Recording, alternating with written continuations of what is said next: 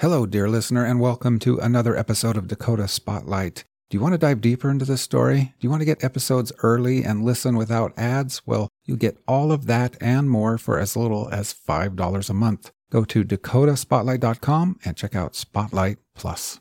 This is Dakota Spotlight Season 3, The House on Sweet and 7th, a production of Forum Communications. I'm James Wolner. This podcast contains content that some may find disturbing. Discretion is advised. On Saturday morning at 8:45 a.m., Detective Bob Haas had a tough assignment. He was headed to attend the autopsies of Gordon and Barbara Erickstad. They're not pleasant things to be at, but they have a purpose and they fulfill a need that we, we have. Um, we had some concerns about the broken knife and stuff, and the knife that was broken, the blade snapped in half. But if we look at the the end that had the the point on it, we noticed that there was a notch missing out of that knife, and we didn't know what happened to that. Well, during the autopsy of Mr. Erickstad, the notch was located in the back of his skull. Doctor, I think it was Dr. Mazel at the time was a coroner. He took it out, and he placed it on the knife that was missing the, uh, the piece, and it fit perfectly. So we knew at that time that it answered that question for us. Barbara was stabbed ten times around her head and neck area, most of these deep incisions. She was also stabbed nine times in her back and three times in her arms. Gordon had been stabbed 13 times around his head and neck, eight times in his arms, once in his right shoulder, and once in the chest. Neither victim had any trace of alcohol or illegal drugs in their system.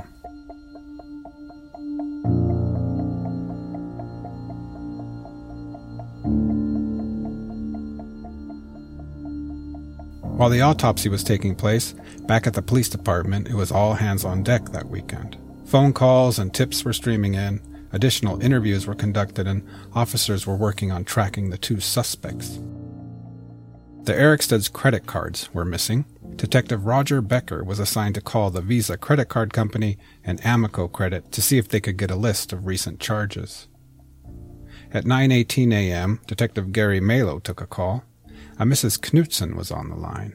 She said her son had been told by some other kid that he had been told by Robert and Brian that quote something big was going to happen unquote and calls kept coming in. A clerk at Pony Express gas station had seen the pictures of the fugitives on the news. She called in to say that she remembered Brian and Robert coming into the gas station on Wednesday. Then Pam Werner from East Sweet Avenue came back into the police station, adamant that her daughter Amy needed to be put in the psych ward. Three officers went with Pam to East Sweet Avenue to retrieve her daughter. The state's attorney's office had decided to cite Ryan Werner and his sister Amy, along with Misty Jones, for hindering a law enforcement investigation. Teresa Porter of the Police Youth Bureau was called in to help with all of this, and she was in for a frustrating day. It was a tedious process, but Amy was ultimately entered into the psych ward. But then, just two hours later, her mother Pam checked her out again, now claiming everything was just fine. Teresa Porter spoke with Pam Werner and asked her why she had done this. Pam told her that Amy promised that she was fine.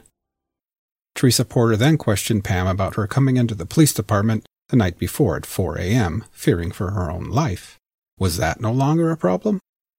Pam's response was, Yeah, but I have my boyfriend here with me.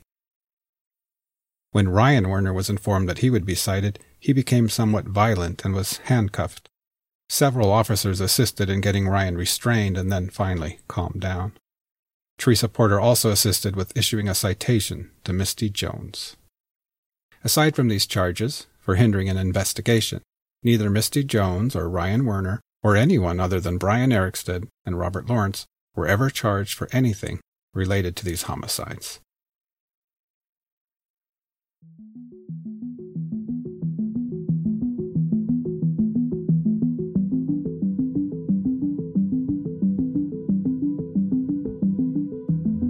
Another interview performed that weekend was a second interview with 17 year old Rick Storhaug, Misty Jones' boyfriend and Brian Erickstad's longtime friend. This interview was conducted by Detective Steve Lundin.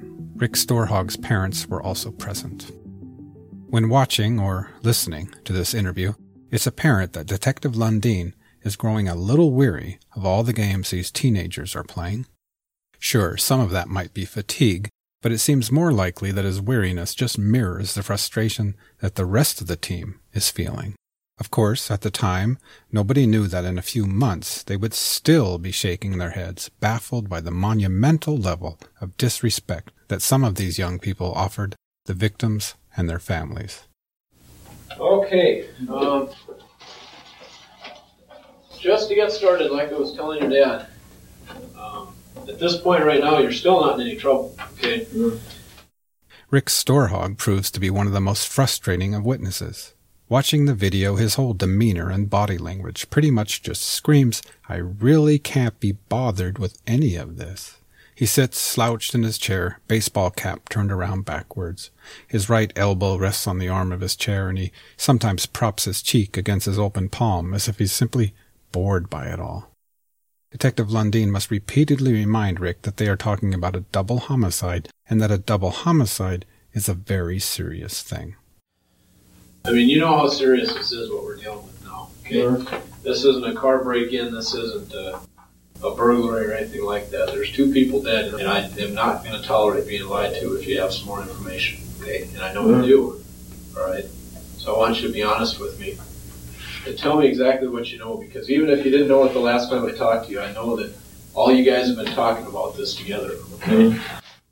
We need to get to the bottom of what information you know, not only for the conclusion of the investigation. I'm still a little bit uncertain about uh, Misty's boyfriend, Rick, uh, Rick Storhaug, and his role.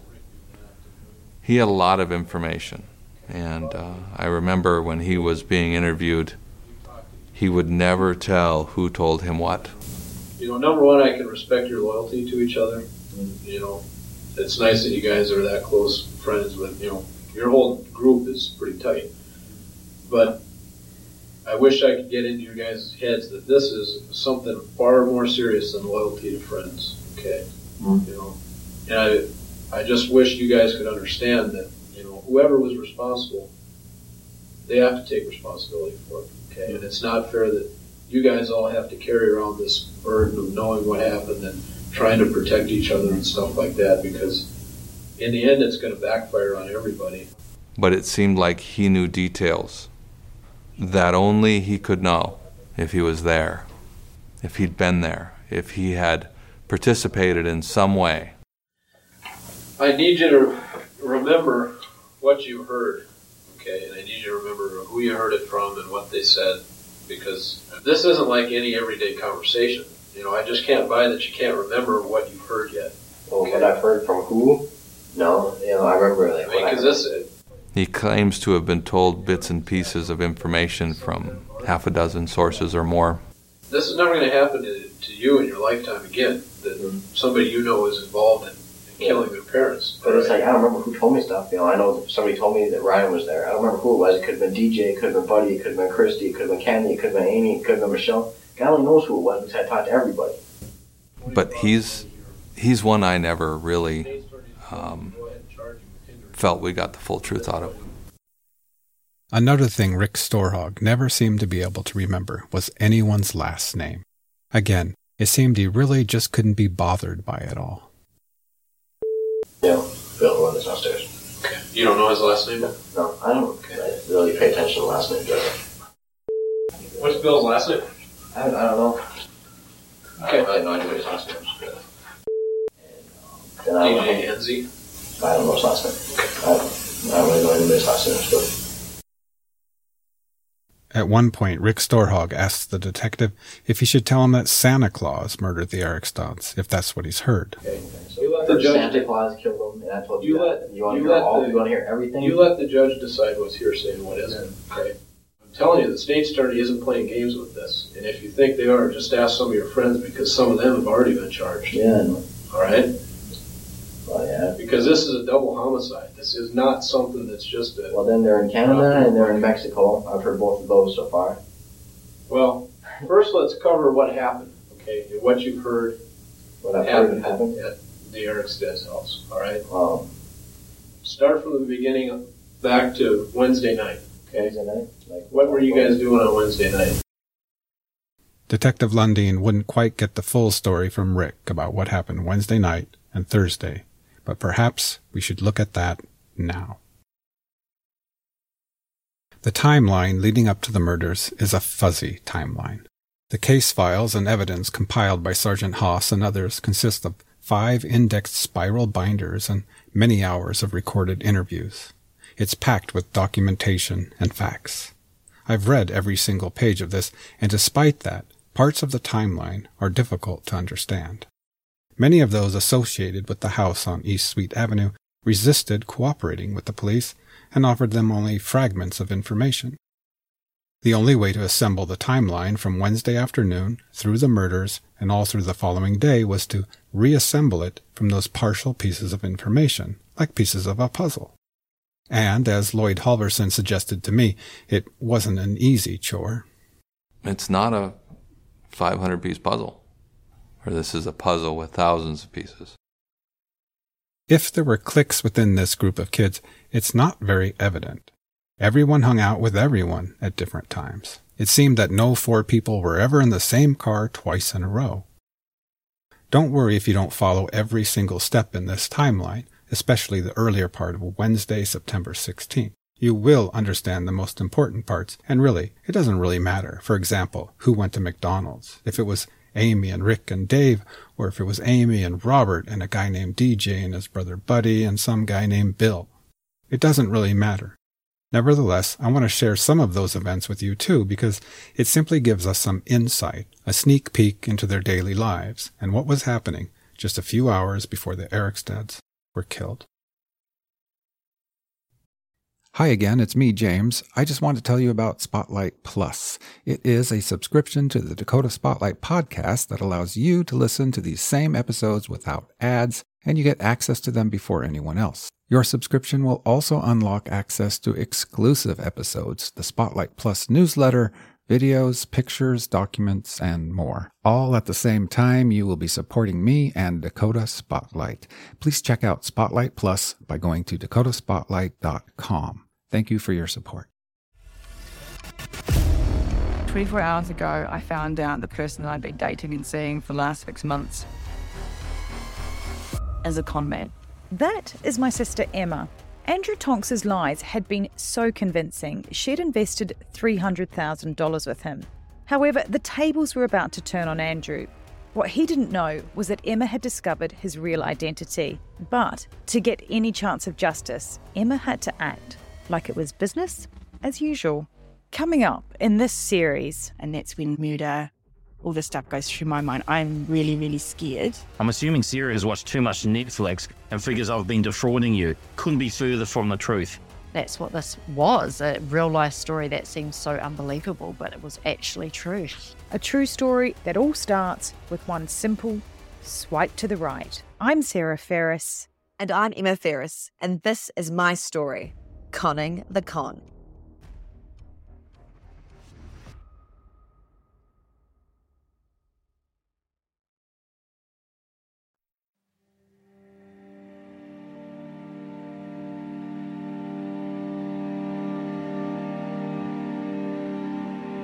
It's Wednesday, mid to late afternoon, about 12 hours before the murders.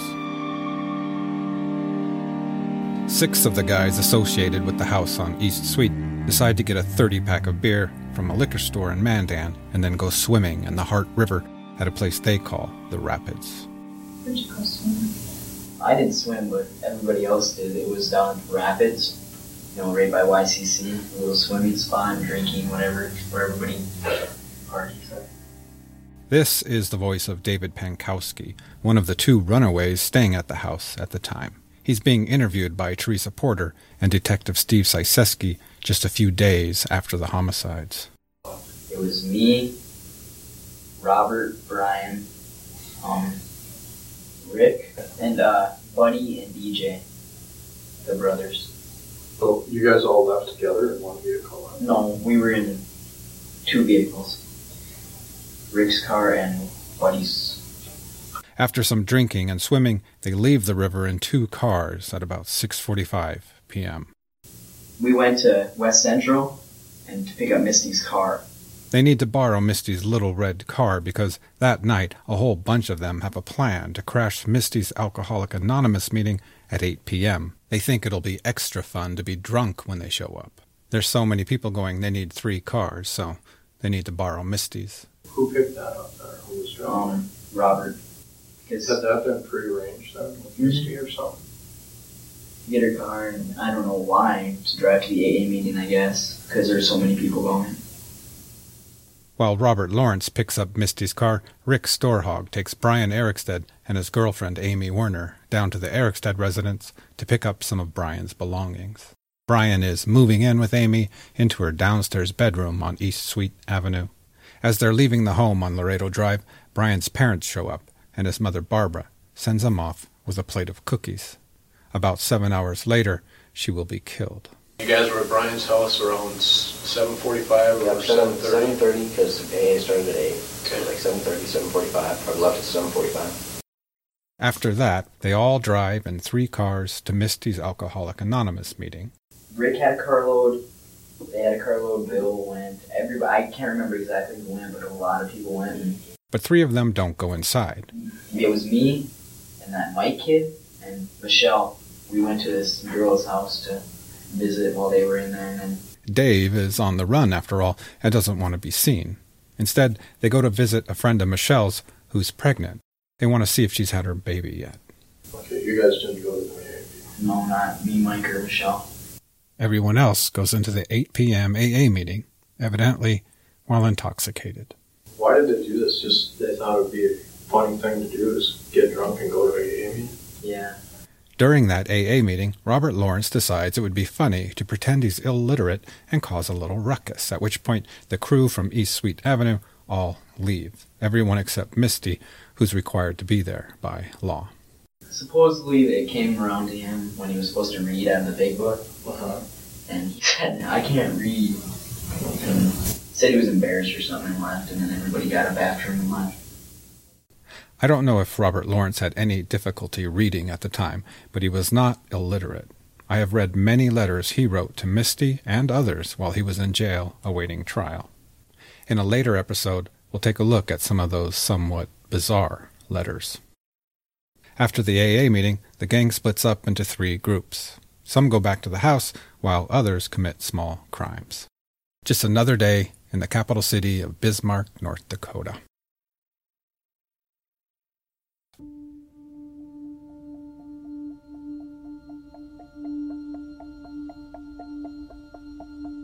Just before 9 p.m., Runaway Dave, Robert Lawrence, a kid named Buddy, and possibly a fourth person go to J.C. Penney's.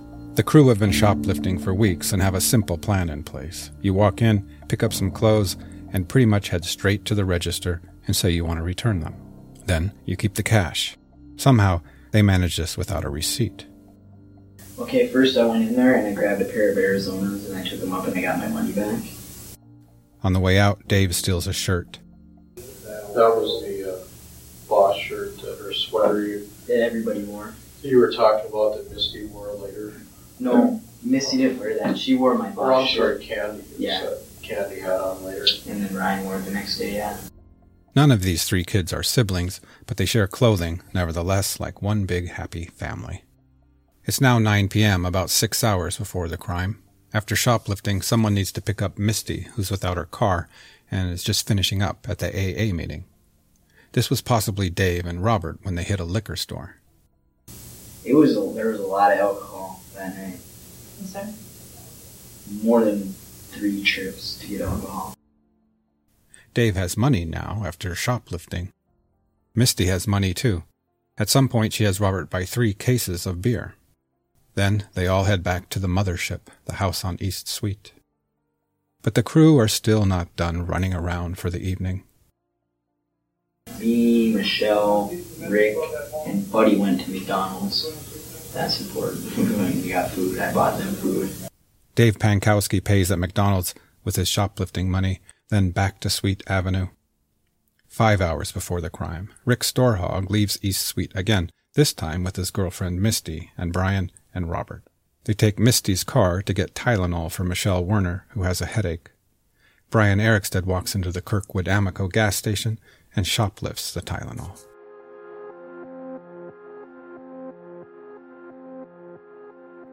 Finally, sometime around 10:30 p.m., the crew start to settle down a bit. Less driving around, more drinking, more smoking. Dave the runaway and Candy sit outdoors on a couch by the garage next to A&B parking lot. They're enjoying the stars and a last hint of summer. The others are downstairs in Ryan's big bedroom, or Amy's bedroom, or Michelle's bedroom. Four hours before the crime, Brian and Robert want some marijuana. They go over to a bar named Buck's to try to score some. They come back empty handed. Their friend Buddy scores them a quarter ounce of weed instead. They can pay him back another day, he says. Buddy, Robert, and Brian smoke the marijuana in Michelle's bedroom.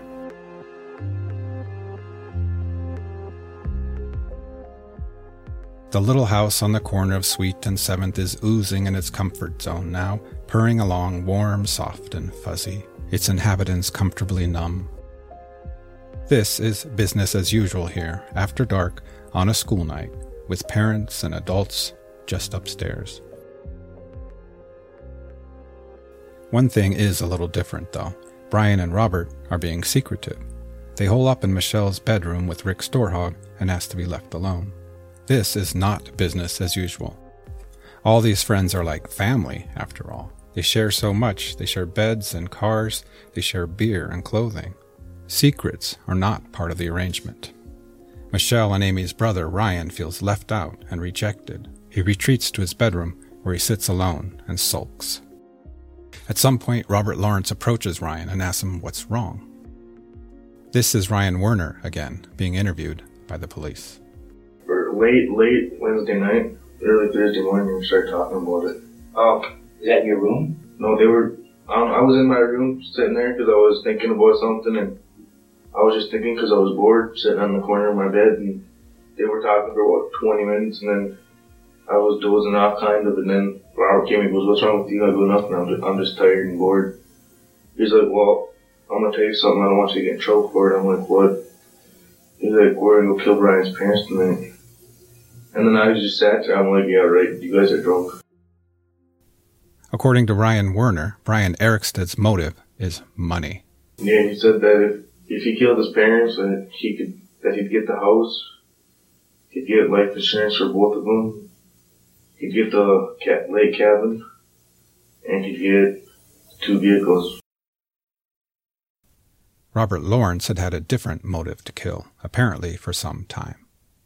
He just wanted to know what it would feel like to kill someone. Robert, though, did he ever, when you were with him, did he ever express or say something to the effect that he would kill someone? Yeah, he said he always wanted to know how it felt to kill somebody. Okay. He said he always wanted to kill somebody, actually. Well, what would be, I mean, how would this come up? That he'd say it? Yeah. He'd, I don't know, he'd be he'd see like an Indian or a black guy or something, he goes, I just wonder, I, I just want to know how it feels to kill somebody. He goes, I'm going to kill somebody one of these days. Okay. If you didn't quite catch that, Ryan said when Robert would see an Indian or a black guy, he would say, I just wonder what it would feel like to kill someone. I'm going to kill someone one of these days. Things that I can remember, I know that um, there was a lot of uh, prejudice this is Carol Lander speaking about Robert and Brian. She was one of the runaways, and she was there at the house on Sweet Avenue on the night of the murders. She slept in Ryan's room on a hide bed. She spoke with me over the phone from federal prison, where she is currently serving 10 years for drug related crimes. She prefers to be called Cassie. And we'll get back to the events of Wednesday night in just a moment. In fact, Cassie will help us with that, too. They didn't like people of color or anything like that. And they talked about it a lot. And I, I was always uncomfortable. Uh, Robert, he had this very strong personality. I don't quite know what other way to describe him. Like it was very, you know, to me he was scary. Like I didn't like him. There was something about him that just gave me the chills or the creepy crawlies or stuff like that. So I just didn't I didn't care for him, but it seemed like you know everybody was just kind of drawn to him and maybe it was because he was older than all of us. Like he was the oldest one there. All of us were 17, 18, 19 like in that age range. So it was kind of weird that, you know, he's 27 and hanging out with all of us. Buying alcohol, whatever, you know, like let's do this, let's do that. It was like his idea for a lot of things, and so everybody just kind of followed along. Cassie also remembers Robert randomly assaulting a black man on Main Street in Bismarck. This assault took place on the Sunday before the murders. Robert injured his hand during this assault and went to the hospital. We were driving up and down Main Street in Bismarck, and there happened to be a black guy standing there, and they were, he started cussing at him. We were following. There was a bunch of us girls in a car that was following us, and they pulled around the corner, and the guy was walking down that way, and Robert jumped out and started beating the crap out of this guy, and I just remember everybody screaming and hollering, and um, his girlfriend going to try to pull him off, and him saying, "You guys leave, you guys leave," and everybody getting in the vehicle and leaving. And I just remember looking out the back window and just being scared because he was still there. And I was like, "Oh my god!" And the guy was bloody, and it was just, it was terrible. But my stomach was so sick that I couldn't do anything. Yeah, and I was, I was frightened. I asked Cassie to share her memories of that evening, September 16th, 1998, in the little house on East Sweet. Well, we were all partying. Everybody was having a good time, and then as the time went on, it was like getting to be the middle of the night. But I remember off and on Brian and Robert like being secretive, and it was kind of weird because they like kept wandering off, and then Michelle and Amy, who were who is their girlfriends, were like, "What is going on? What are they talking about? What's happening?" And then it was like everybody forgot because we were just having fun, and you know everybody was just kind of moving around and I got pretty, pretty, pretty drunk, and I was high, and I was, I just wanted to go to bed, and I remember wanting to go to sleep, and they were like, "We'll just go sleep on the pull-out couch." So, and that was in Ryan's room, and I went in there and pulled the couch out, and wanting to go to sleep. But everybody, there were still other people up, and then there was people that were coming to bed about the same time I was, and you know, it was kind of just everybody was winding down because we were all wasted. About three hours before the murders, at around midnight, something interesting happens. Rick Storhaug tells his girlfriend Misty and the others that he will be right back. He says he's just going to take their friend DJ home and then he'll be right back. He doesn't come back though, he goes home instead. And as you will see later, Misty, Brian, and Robert will go looking for Rick. They even knock on his bedroom window at his house and leave him a note at 2:30 a.m. Rick Storhaug does not come out to talk to them, which is probably one of the wisest decisions he ever made. Still to come on future episodes of Dakota Spotlight Season 3 The House on Sweet and 7th. She was certain that they were coming back for Amy and Michelle to take them, to go with them. We ended up over at that house on Sweet Avenue. After we drove over to this house, everybody just piled out and it was like a bunch of people getting out the license plate and runs it through NCIC, and it comes back as a hit that the two people in the pickup are wanted for murder. Right by the doorway to the hall, and right between Ryan's back of his bed and the doorway of the hall. That's where she told me. I mean, was, there were some adults there, and you know, we all stayed downstairs. It's like nothing ever happened. He's just normal as can be after that if necessary, would you uh, be willing to testify in court about it? I used to be Misty Jones, but I'm not that girl anymore. The House on Sweet and 7th is hosted and reported by me, James Wolner, and is a production of Forum Communications Company. Don't miss the accompanying mini documentary, The House on Sweet and 7th, which will be available on any North Dakota Forum Communications website. That's the Grand Forks Herald, the Jamestown Sun, the Dickinson Press, and Inforum.com. Again, thank you so much for listening to Dakota Spotlight.